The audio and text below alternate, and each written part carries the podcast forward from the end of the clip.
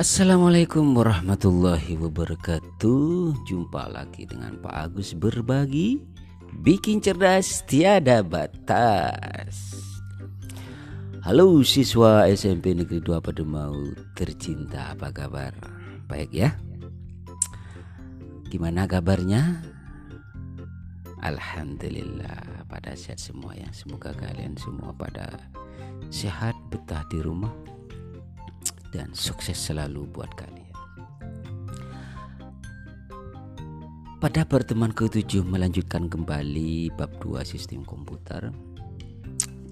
Kalau pada pertemuan ke-6 membahas tentang bagian-bagian sistem komputer, kali ini kita akan bahas uh, tentang mekanisme sistem komputer. Oke, mari kita mulai dengan ucapan Bismillahirrahmanirrahim. Uh, tentunya kalian sering mendengar istilah sistem bukannya? Tahu ndak apa itu sistem? Iya. Jadi sistem itu merupakan kumpulan dari elemen-elemen yang saling bekerja sama, saling berinteraksi, saling berkomunikasi satu dengan yang lainnya untuk mencapai suatu tujuan. Saya ulangi lagi. Jadi sistem itu merupakan kumpulan dari berbagai elemen yang saling bekerja sama, saling berinteraksi, saling berkomunikasi satu dengan yang lain untuk mencapai suatu tujuan.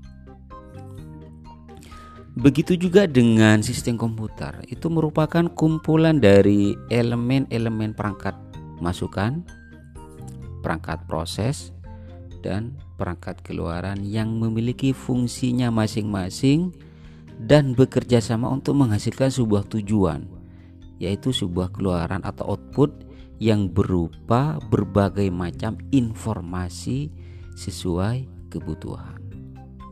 Atau bahasa gampangnya lagi, jadi sistem komputer itu kumpulan dari berbagai perangkat ada perangkat input, ada perangkat proses, ada perangkat output yang tujuannya adalah untuk menghasilkan sebuah informasi. Nah, bagaimana mekanisme atau cara kerja sistem komputer tersebut? Ayo kita pelajari bersama-sama. Yang pertama, cara kerja komputer.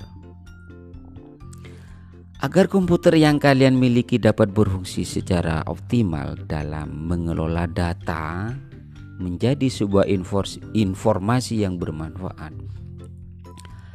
Dalam komputer terdapat sistem yang berfungsi untuk melakukan proses pengolahan data, mulai dari menerima input atau masukan, memproses, menyimpan sampai menghasilkan sebuah keluaran. Mekanisme yang terjadi pada komputer atau bagaimana komputer bekerja dapat kali uh, kita gambarkan dan dapat kalian lihat dalam bagan. Coba kalian lihat di gambar 2.21 halaman 35. Ya. Ada input, proses, uh, output. Nah, di bawahnya proses ada menyimpan data. Nah, di output itu ada apa? Di bawahnya lagi ada memori primer dan memori sekunder di situ ya. Nah, coba kalian perhatikan gambar 2.21. Jadi kalau melihat gambar tersebut, mekanisme cara kerja komputer dapat Pak Agus jelaskan sebagai berikut. Jadi tahap pertama input ya jadi tahap pemasukan atau istilahnya input data itu merupakan tahap awal yang dilakukan dalam proses pengolahan data yaitu memasukkan input data mentah ke dalam komputer menggunakan perangkat input seperti keyboard, mouse atau scanner. Tahap kedua yaitu tahap pemprosesan dilakukan oleh CPU ya, Central Processing Unit yang di dalamnya terdapat ALU, arithmetic, arithmetic logical unit dan CU, control unit. Nah, pada tahap ini data yang masih mentah tadi kemudian diproses sedemikian rupa untuk menghasilkan informasi yang lebih bermakna untuk pengguna sesuai dengan kebutuhan. Pada tahap pemrosesan ini, komputer juga melakukan penyimpanan data ke dalam memori primer, misalnya RAM, random access memory atau memori sekunder seperti hard disk itu ya. Nah, tahap berikutnya adalah pengeluaran atau output yaitu setelah data mentah yang masuk diproses menggunakan CPU dan telah menghasilkan informasi, maka hasilnya dapat ditampilkan dalam bentuk soft copy atau cetak sebagai hard copy. Hasil soft copy dapat ditampilkan pada perangkat keluaran seperti monitor atau proyektor. Hasil hard copy-nya dapat dicetak ke dalam kertas menggunakan printer. Itu ya. Itulah cara kerja dari komputer. Selanjutnya bagaimana penyimpanan dan pemrosesan data pada komputer. Komputer dapat menampung sekian puluh ribu bahkan jutaan data tergantung dari jenis dan spesifikasi komputer tersebut pada data komputer disimpan menggunakan media atau perangkat keras yang dikenal dengan istilah memori atau perangkat penyimpanan atau istilahnya storage device. Seperti disebutkan pada subbab sebelumnya ada memori primer, ada pula memori sekunder. Memori primer adalah memori utama yang digunakan oleh CPU dalam pemrosesan data sedangkan memori sekunder itu adalah memori cadangan yang umumnya digunakan untuk menyimpan data secara permanen. Proses pengolahan data terjadi setelah data dikumpulkan, kemudian diterjemahkan dan diproses sehingga menghasilkan informasi yang lebih bermakna. Secara lebih detail, proses pengolahan data e, tersebut itu terjadi dalam enam tahap. Oke, tahap pertama pengumpulan data. Jadi ini merupakan tahap awal dalam pengolahan data, yakni mengambil data dari berbagai sumber yang tersedia. Nah, pada tahap pada tahap awal ini akan mempengaruhi hasil atau keluaran yang disajikan. Oleh karena itu, pengumpulan data harus benar-benar akurat dari sumber terpercaya dan sesuai dengan definisi serta kebutuhan penggunanya. Yang kedua, tahap penyimpanan data. Setelah data terkumpul, tahap berikutnya adalah mempersiapkan data tersebut untuk untuk dimasukkan ke komputer. Nah, pada tahap ini kita memeriksa kembali keakuratan data, memilih data yang berkualitas dan memanipulasi memanipulasi data ke bentuk yang sesuai untuk pemrosesan atau analisis lebih lanjut.